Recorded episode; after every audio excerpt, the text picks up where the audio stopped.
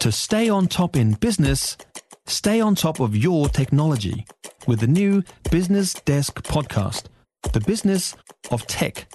Listen on iHeartRadio or wherever you get your podcasts.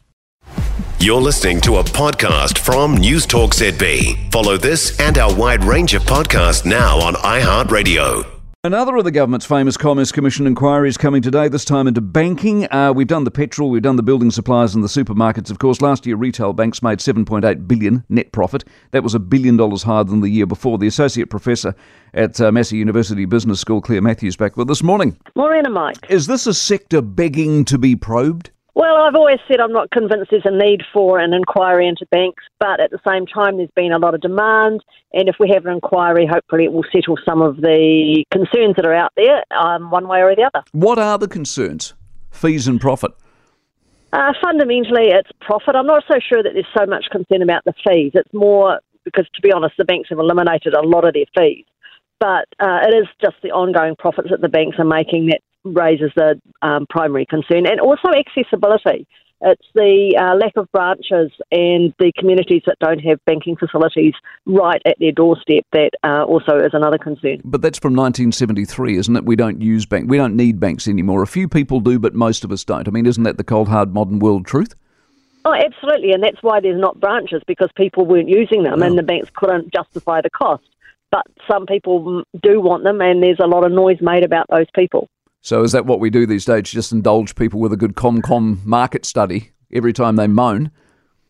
Uh, well, the reality is that there are there's there's a range of issues. The branches and accessibility, the the profits are, are two big ones, and it doesn't hurt for the banks to have um, um, a lens cast over them to have a look at what they're doing, eh, because they are a vital part of the economy and they make a huge contribution. Yeah, social license is an interesting aspect of that. Do you think they'll dabble into the social license and say anything about that?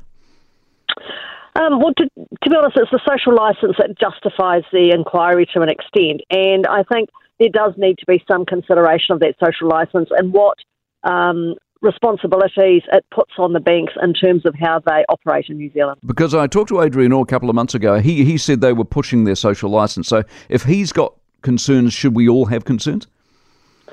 Uh, not necessarily. I think a lot of what the banks do in terms of their social license isn't necessarily visible.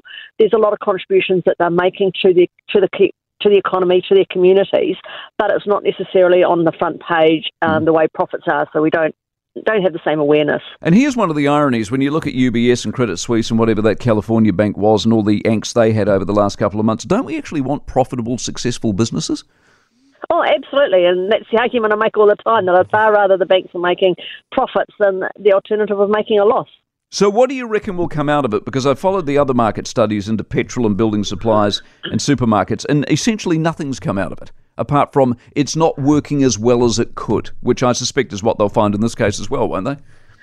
That's my expectation. Um, as I've said, I'm, I'm not absolutely convinced that the inquiry is necessary in terms of it will find something, but it's needed in terms of settling the question. All right, Claire, appreciate your time. Claire Matthews out of Massey this morning, 13 minutes past seven. Mike, can you ask uh, the Prime Minister how long ethnicity has been a criteria in our health system what are the outcomes to date? Has this made a difference to Maori and Pacific Island people? Also, why has it been kept a secret? They're all excellent questions and don't think we won't be asking them. 13 past. For more from News Talk ZB, listen live, on air, or online, and keep our shows with you wherever you go with our podcasts on iHeartRadio.